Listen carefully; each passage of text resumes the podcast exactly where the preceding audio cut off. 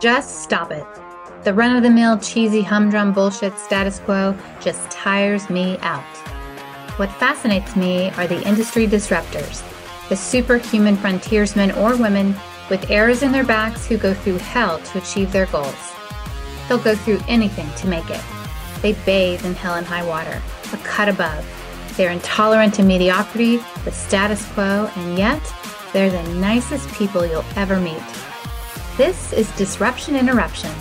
Join me as we meet and learn from those mavericks, rebels, and business leaders that aren't afraid to piss off the establishment in order to make radical change for good. This show is sponsored by JOTO PR, the disruptive anti PR firm that murders your competition with cinder blocks and cyanide. Welcome back, everybody, to Disruption Interruption. I'm your host, KJ, and we're here today to talk to another industry leader that has steered off the lame, tired path of the status quo. Today's guest has dedicated her entire life to disrupting the status quo. She is considered a challenge junkie. I cannot wait to find out about this. Early in her career, she beat out 240 men in an American software company to become the number one saleswoman in that enterprise. In the early 90s, venture capitalists simply did not fund women in technology. So she took that challenge and she went on to fund a startup that grew from 23 million in revenues to 400 million in less than 5 years. But we're talking to her today because she is especially passionate about helping CEOs understand and value the role human capital plays in innovation in our ever increasing cyber artificial intelligence world. She's a mastermind behind an integrated artificial intelligence and machine learning platform as a service to simplify the art and science of decision making. I cannot wait. Coming to us live from Durham, North Carolina, please welcome our disruptor, CEO at Plazabridge Group, Teresa Spangler. Thank you, Karla Jo. It's very nice to be here. Uh, thank you for inviting me and having me today. You are so welcome. Well, I learned that you were a challenge junkie, and I was like, that's it. I'm talking to this woman. because it feeds me, and it probably does you too. I think a lot of us love, I especially love, give me something that's messy and let me turn it into art. It just feeds me and because I think sometimes we think we can't do it, it's not possible. And I love the fact that everything's possible. Anything, 100% is possible 100% of the time. So, how do we make that happen? That's I love that. There's always a solution. You just need to go out and find it. Yes, somewhere. It doesn't somewhere. cost money. Yeah, absolutely. So tell me, based on that, what is your main fundamental ingredient for disruptive innovation? People are the center for me and it's doing something for humanity in innovation so much innovation has so much opportunity to help people and so i look for that innovation and disruption for good where we can improve healthcare where we can improve equality where we can you know these these technologies all have that ability. And if i can help ceos and founders find that secret ingredient for this raw technology that they haven't quite figured out what the product might be for that that to me is my just drive. That's my secret i think power if you will. So underneath it all is people. It is to me. The environment's really big but it still comes back to people right? If we're not yeah. serving the environment and in protecting the environment we're hurting people if we can't grow food we're hurting people that's true why do we have all this technology it's to help people it is well, let's talk about the status quo for this because you use artificial intelligence and machine learning to help people and to spur innovation and to help with the decision making. Right. Let's talk about the status quo of decision making in corporate um, America or small businesses. This discussion, I have this discussion, I think, every day. I'll put it in these terms. Some of the challenge with decision making is sometimes there's not necessarily a published process by which maybe it's the CEO or the board of directors, they haven't built a framework around how to build a good decision making process in the organization. So the alignment between what the C suite feels like needs to happen and the board of directors versus what actions people on their teams are taking and how they come up to that C suite to get approval or decisions on actions they think are really important is a huge gap. And so the ability to be able to close that gap using a framework, leveraging non partial information and data, but then also putting an external factor of data, things that would influence that decision from the outside. And then there's an element of intuition that we don't want to lose that. Bringing all of those elements around is really what our game day decision that was the whole purpose behind game day is bring it and make it easier for alignment on these ideas and prioritization on how the funding needs to be spent on these decisions. So basically, there's a misalignment from the board to the C suite to the rest of the company or middle management. So I'm not even sure if it's a misalignment as much as it's a gap in information, which is sort of alignment, but we need our team to do this. You know, I need my people to be able to take more ownership or accountability. And then you have a lot of the team department heads are saying, I can't get a decision made. I can't move. And so the sort of stuckness happens. They can't get a decision made, or they can't move because they can't get things approved, or they don't know how to get things approved. Well, they feel like they can't get things approved, but in reality, that formal process for what's the C suite looking for? What do we really need to justify that decision? Some of those elements, a lot of times, are just missing. And so you're putting information forward, but you're not giving me the carrot that I need to know that, for example, To say I want to get something approved and it's an idea or a new product that I would love to put some money into to go and get some resource behind. Well, what's the justification? And sometimes we might have some kind of market justification, but what we haven't done is analyze it all the way through to say, you know, the market looks like it would do this, and the opportunity looks like this. But what we didn't do is the risk assessment. What happens if? What's my backtrack? What's my pivot? What's the next stage? How might I iterate this idea so I'm not taking 2.5 million right up front, I'm taking 250,000 and building this framework to test these ideas. So sometimes there's that gap. And if we step it out and we put a little more detail behind it and we show the risk factor is it a one, two, or three? How does my company evaluate risk? Are we disruptors or are we iterative kind of innovators. And we need to know those things. And I think sometimes that's just built into the culture or it's missing in the culture. So that information is a gap in my mind a lot of times. it sounds like what's missing, and forgive me if I'm just dumbing this down, but I listen to this and what you say and try to have my own cognitions sure. and epiphanies about it, especially for our listeners. But you're talking about a gap in critical thinking. Yes. Okay. I wish I'd said that.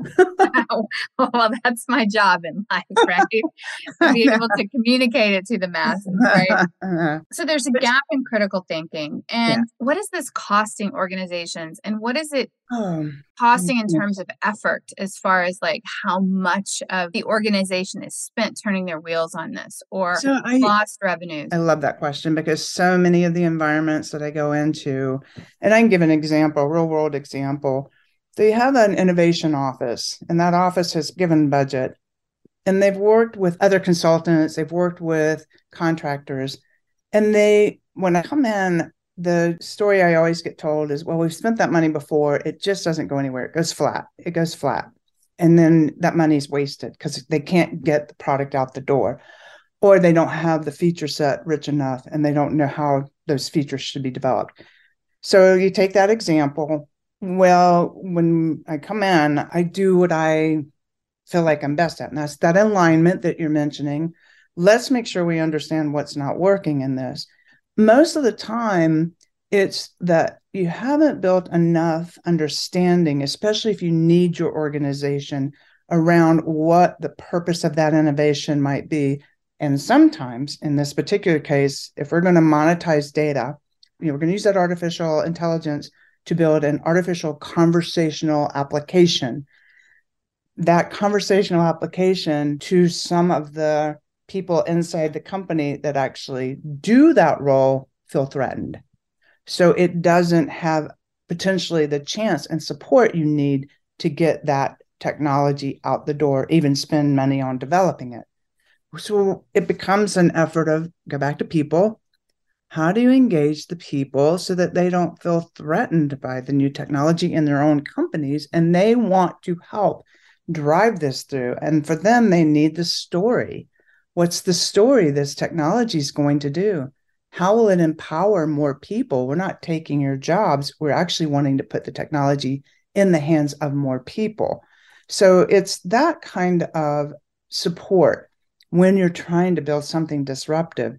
It's that story that you have to build to the executive team and all the way through the organization because you're going to need them for the most part. Yeah, that makes sense. Well, it sounds like a PR campaign internally. I know mm-hmm. working with disruptors, they have that externally because they have a huge education gap as to why this disruption is needed and what right. is the purpose behind it. That's correct. I was just going to say there's the other side of that where sometimes, and this isn't a bad thing, the CEO may say, I don't want to disrupt my day to day this is going to be a net new disruptive product go work with a small small team and let's figure out how we get this out the door most effectively those are sometimes cleaner because it's almost like an entrepreneurial venture yeah. studio inside the company. Yeah, and I would imagine it would be cleaner and easier. Yes. But yeah. What's the percentage of that going um, on? You know, it's that's less. I would say it's probably been 25% versus the other is you got to have the resources internal to the organization supporting the effort to get it out.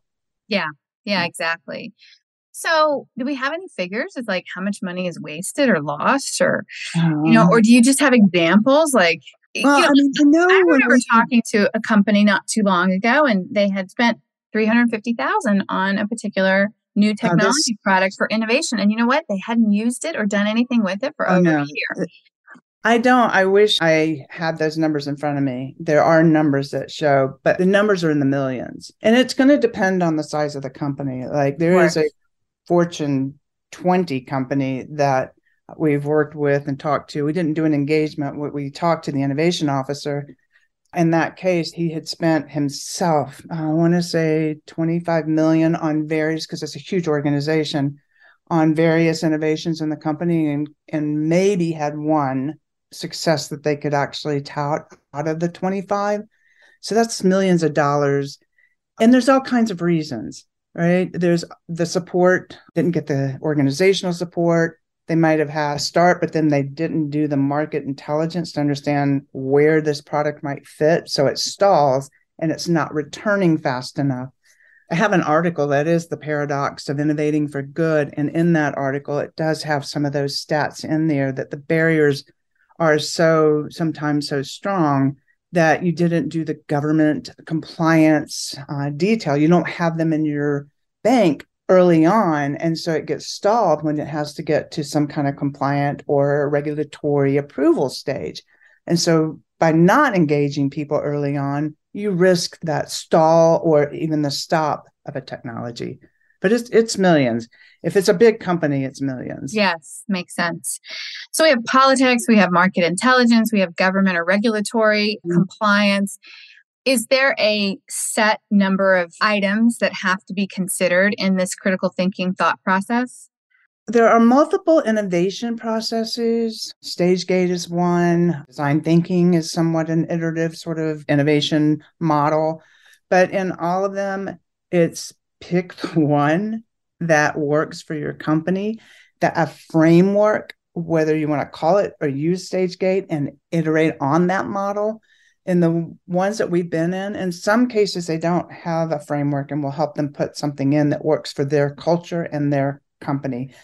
In other cases, they may, for example, be using StageGate and we'll build an iterative process that fills in some gaps, even that we think StageGate, those different stages that you have to take your from idea to market out and that commercialization. So we'll look and sometimes build in other just simple processes that make it easier for the company to digest the innovation, getting it out the door. You know, I evaluate what those barriers are before we even try to develop out. And, and again, I go back to the example what's the competency of the organization in AI, what's their competency with data. If they're a traditional company, they may they may have a lot of data scientists, but they're not technology savvy. So, how can we help them? They have to gain some expertise before they can get this technology out the door and try to support it. So, how do mm-hmm. we help that and give them the chance? If they want to be disruptive and they choose to do so, then how do we give them some of the experience and education and mentorship that they need to be able to support that once we've got it in a customer's hands? Those are critical parts. So sometimes they don't go thought all the way through. Do they even know what disruption is? Many times not, especially for their own organization. The simple question of how might we monetize our data? Do we even have any data that could be monetized? That's a great question. How do I monetize it? Goes all the way back to they're not thinking necessarily disruption, but they think they want to have this great new thing that's going to change the market. That's another way to say disruptive. So, I mean, it may come out in different ways. We do, you know, I've done a lot of educational sessions on what is disruption, and you don't have to just disrupt. You can have lots of different forms of innovation that really put your company to a competitive advantage, which right now did in, in COVID. And we're in a whole nother sort of era of economic challenge. We need to be looking at those challenges face on with what's it going to take for my company to continue this growth most likely there's going to be something new that you're going to need to do. That makes you sense. know it, your customers are already making that those changes. Yeah. How are your customers looking at all of that? Well, I find disruption has become a serious buzzword, and people don't always know that disruptive innovation means that you have created a product, typically or service, typically through technology, mm-hmm. that has handled a pent up demand from a very key target audience yeah. that makes things more accessible, more transparent, more available to them that really changes a whole value network. It changes a whole economic network. It cuts out the middleman. I don't think all innovation needs to be disruptive, but we do have a lot of disruptive technology today. That is absolutely the truth. I agree. It doesn't have to be disruptive. I mean, I teach an innovation management course at a university and we do projects. So we're working with a venture backed healthcare AI company. And they're innovating process. They're innovating a different way to do something they are leveraging AI, but that in itself is not necessarily a disruptive thing. So it's business model innovation is what they've done to sort of change the game of how they can support the healthcare industry. And so it, it can be different. It can be business model. It can be an iteration of your current product that has something really edgy and new to it, and it's changing the game. So this game changing idea doesn't have to be disruptive. It just has to change the game. Disruptive to me is Elon Musk, who's just building tunnels and he's just doing things we don't even think we need. Well, I do believe that disruption is happening a lot today. I see it. I see it all the time in our clients. I see it all sure. the time in our guests. Like, for instance, you change the landscape of what SMBs are able to have access to that really puts them on the level playing field of the Goliaths. That's very disruptive. It is. And you know, the one point you bring out too is can your customers keep up with that disruption? Are you trying to serve your current customer base with that disruption?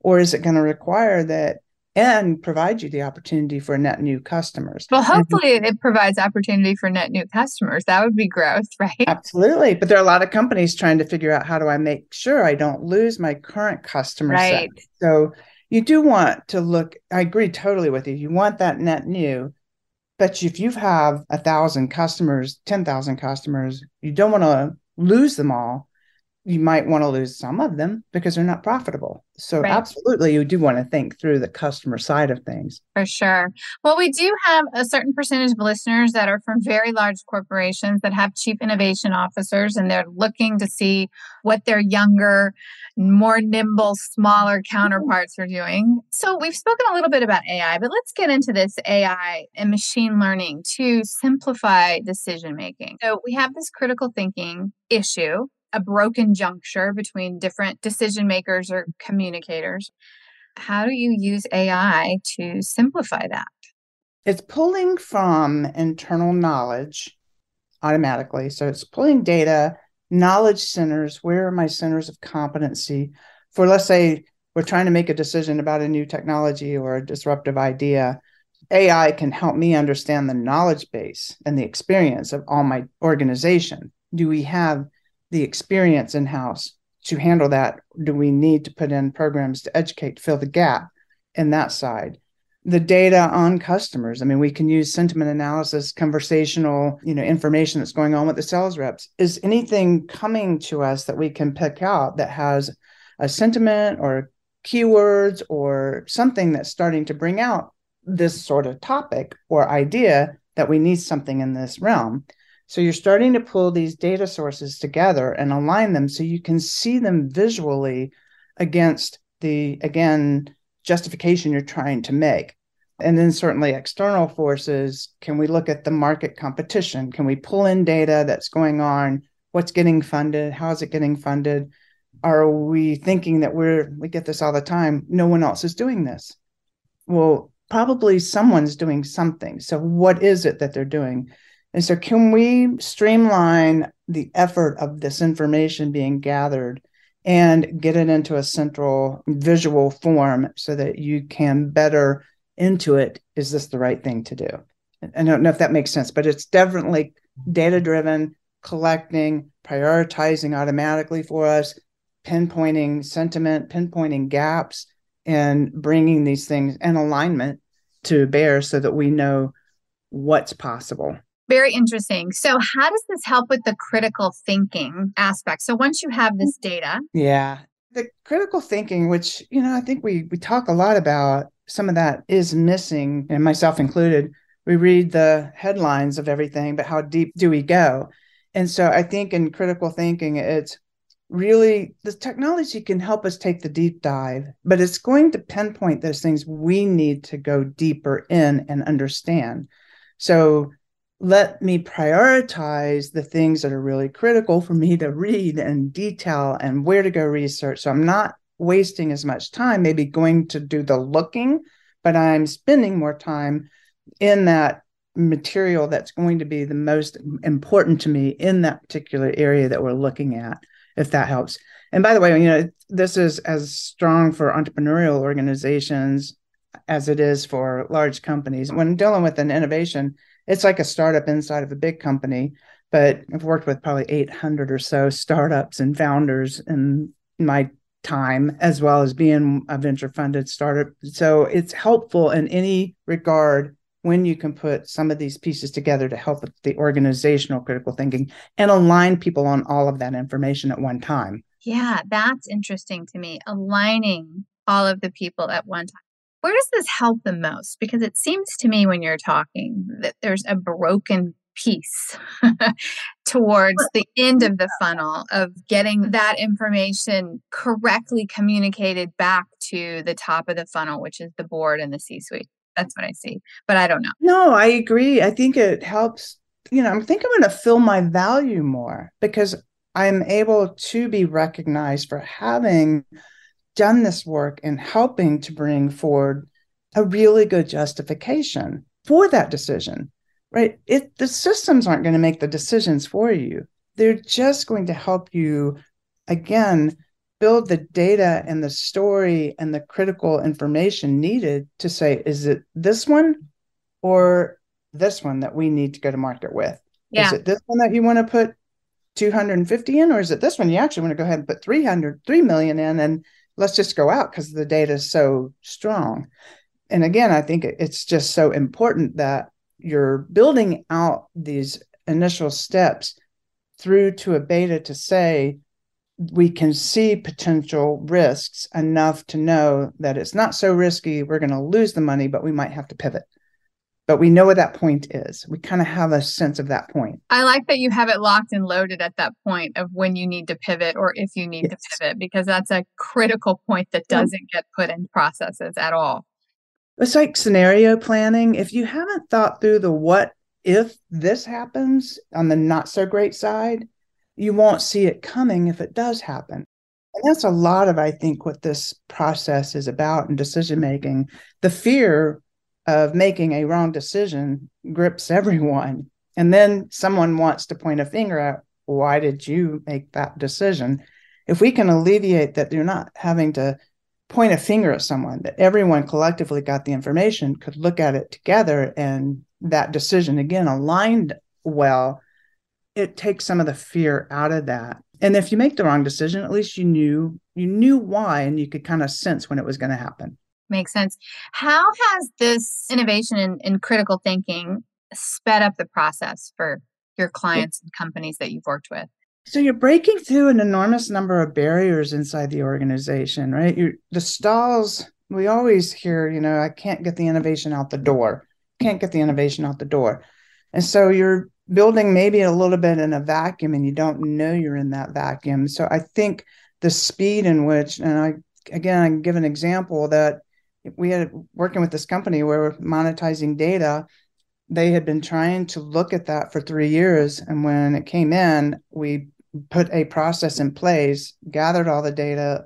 We really did a whole evaluation put a process together gave them three options based on the data disruptive iterative or just let's take a traditional approach but we'll have some technology built into it. Which one would you like to do we did that in less than six months, giving them the options, having the monetized strategy together. And in the next year, we were building. And so, I mean, they'd been trying for three years to get something out the door. And yeah, wow. so within a year, we're building. Year. There you yeah. go. That's awesome. Just so I know, define for me the difference between disruptive and iterative. Iterative. Uh, yeah. Iterative to me is you've got something already maybe even in the market or you've started the process of building a technology could be again i'll take conversational chat application. Maybe you had some semblance of some chat application. Well we're going to iterate by building in maybe more innovative features into that application and that becomes an iterative process by how we're building out the feature set to become more distinctly different and competitively advantaged. And that versus you said a more traditional approach. What would be a more traditional approach? Well, it, when and I'm saying traditional in the sense of if it's a traditional company, for them, it could be that let's say in the way that you're delivering something today, can we add this is maybe not the best example, but if I'm a manufacturer of fabric, you know, I do textiles, can we add a strand of sensing textile so that it's sensing my heart rate. That's still iterative. It's it's innovative. In some ways, it could be disruptive in the potentially the way we do it. But I'm starting with this sort of iterative, you know, from traditional to adding iterative. some sense of a technology into that. I get it. Okay, good. Thank you. Fun stuff though. yeah, absolutely. Teresa, how did you become a challenge junkie? Were you like always like this when you're little? Did you drive your parents nuts? Like I did drive my parents nuts. And my I grew up with an entrepreneurial father. I have five brothers. I like to tease that I was the football. So, you know, we were always competing. I was a competitive tennis player. I just liked the challenge. My dad was learning to the day he died. He was always hungry. He instilled a very strong moral foundation as well as you know growth just grow work till you die. I mean work to something you love do something for people. And so i think that the challenge i just grabbed a hold of it early because i was always fed by you know how some people are the people that if you tell me you can't do something they just stop and that was just never me if you tell me i can't do something i'm going to go figure out how to do it and i started that maybe because my brothers always teased me you can't, you can't do it. Do that. Sure, I can. well, thanks to your brothers. Yeah. So what are your crazy passions outside of work? oh, funny. Well, I am a, have a band called the Headless Chickens, and we've been playing for almost a little over 10 years now, but I'm a musician.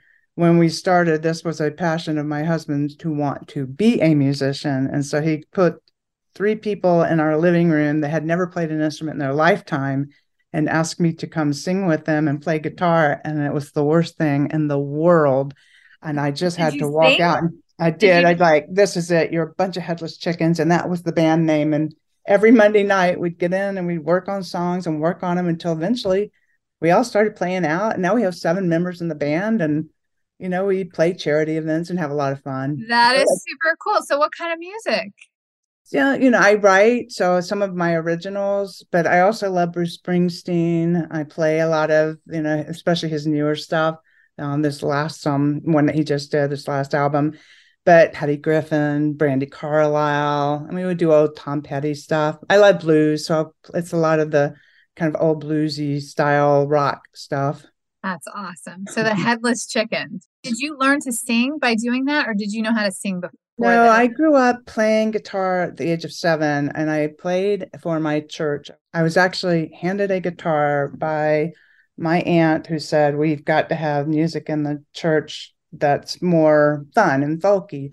So at seven years old, she put a guitar in my hand, and she had a friend of hers teach me three chords, and they literally threw me on the stage that weekend on the altar. And so I started playing and singing and leading the congregation until I graduated high school. Starting at seven. Yeah, seven. they either saw that you were going to take the challenge or they were really hard no. someone to help out. Well, yeah, who knew? That's awesome. So you did this all the way through high school? I did it all the way through high school until wow. I graduated. My dad was very musical. He played trumpet for the, he wasn't in the military, but he paid 15 for the army band and had an incredible voice and just, you know, strong voice. It's one of those when he would start singing in church and get on the wrong line that we all sunk under the pew because you could hear his voice from all over. And so everybody would follow him. so that's awesome. Was, I love it. I would say music and then skiing and I play pickleball and tennis and stuff like that. That's great. So you still do all those things, but like your, right. your crazy passion is the headless chicken. I, yeah, music is still a big part of my life. You know, being athletic is still hiking. I live in the mountains now, and so we go hiking a lot and outdoors and getting the mental downtime has been just it's really important. I've always tried to keep that up. And and I talk to young people there are years that it's just uh, it seems impossible to be able to take downtime. I'm just here to tell you, you build it. You know, you have to work it. It's a work in progress, but carve out the time, put it on your calendar, and just make sure you're getting that time for yourself. It's easy to lose it. It's really important. Yeah. So, Teresa, tell people how they get a hold of you, how they find you. So I you can go to LinkedIn and reach out and link to me, Teresa at Plazabridge Group, T E R E S A at Plazabridge Group. You can reach out to me. You can call, but it's harder to get me by phone. So probably the best thing is to reach out on LinkedIn and send me a note to say, you know, can we connect? And you can also get to us on the Plazabridge Group website and, you know, put in a form or send in a request to get to me. I know LinkedIn definitely works. That's how I met you. Oh, yeah. Yeah. And yeah. you wrote a book particularly for women, but I don't think it just applies to women. It's really how to challenge the status quo yeah. and all the principles that you've learned. Tell us about that. Yeah, so all that I am now that I know, it's a life lessons book. You know, growing up, trying working the entrepreneurship at my age group, there weren't a lot of women, weren't a lot of investors, no investors were investing in women and you know the whole corporate world you know just so many lessons that i learned along the way that i wanted to share. I put them in somewhat in storytelling and a little bit of workbook to help you think through in, in the critical way the ways that i work through things. And maybe it'll help someone especially young professionals going out there it is stories that talk about the challenges in corporate America as a woman wanting to achieve greater things, how sometimes it feels like everyone is, the culture might not be as good. How do you make the decisions that this isn't the right thing for me to be doing, which sometimes feel really, really hard? But especially on how do you go after funding for something that you really believe in when you're being asked if you can babysit my children you're in an investor competition and you've got five men presenting their ideas and then you know here are these two beautiful women and they're presenting the most incredible idea and it's solid. And the only question that the investors asked them were can you babysit my kids? And seriously? Yeah serious no that's a serious story. Okay. How do you respond? How do you I, I wanted to help these women. How do you respond to something like that? I had those challenges I, I had, you know, men waving fingers in my face going, you can't do this. You cannot do this. And it's like, how do you get over those things? And sometimes they're purposefully challenging because they need you to have the confidence to stand up to it. And mm-hmm. sometimes it's just, you know, how do you discern those? And how do you come back? How do you come back quickly? Well, it sounds like a great book. I know that you have it on Kindle as well, so I'm going to. Yes, I do. Yes. Thank Teresa, you thank asking. you so much. Yes. You're welcome. Thank yeah, you. I really like how you put the different parts of critical thinking in certain categories and buckets based on the barriers that companies go through when they're iterating a technology product or disrupting. Use AI to pull in the data and help people with that. Yes, thank you so much. This has been a pleasure, and I really appreciate you bringing information that you're bringing to the public. It's such important information and helpful, helpful lessons. Yeah. well, I have a special place in my heart for disruptors, being one myself. I know the challenges that we go through. I know the arrows in our backs that we have. And there's just a whole new territory of being a frontiersman that if other disruptors can listen to other disruptors, there's a lot of things that are in common and there's a lot of new things that they can learn to help overcome. Well, and I will say there are a lot of people that want to shoot the disruptor. I mean, they want to kill yes. the ideas. And so those are the ones, that's where the challenge junkie comes in. Say thank you very much for the feedback and go do it. Because yeah, those are the ones. a really good idea. yeah, because you guys are making the world a better place. Thank you. Thank you very much. That's a wrap, everyone. If you learned something today, go tell someone about this podcast yeah. and tell people to go disrupt their markets with a tidbit from this show. Thank you for listening to Disruption Interruption, where we transform lives, change consumer behavior, alter economics, and never accept the status quo. Ciao for now. Because we live in a highly litigious society, with America being one of the top litigious countries in the world, here's our legal disclaimer. This advice is not intended to be a substitute for professional public relations or legal advice. Do not disregard seeking professional legal, healthcare, or financial advice or delay seeking professional PR or legal advice because of something you have heard here. Contact an attorney to obtain advice on any particular legal issue or problem. Use of this podcast or our website or any of its social media or email links do not create an agency client relationship between JOTO PR and the user.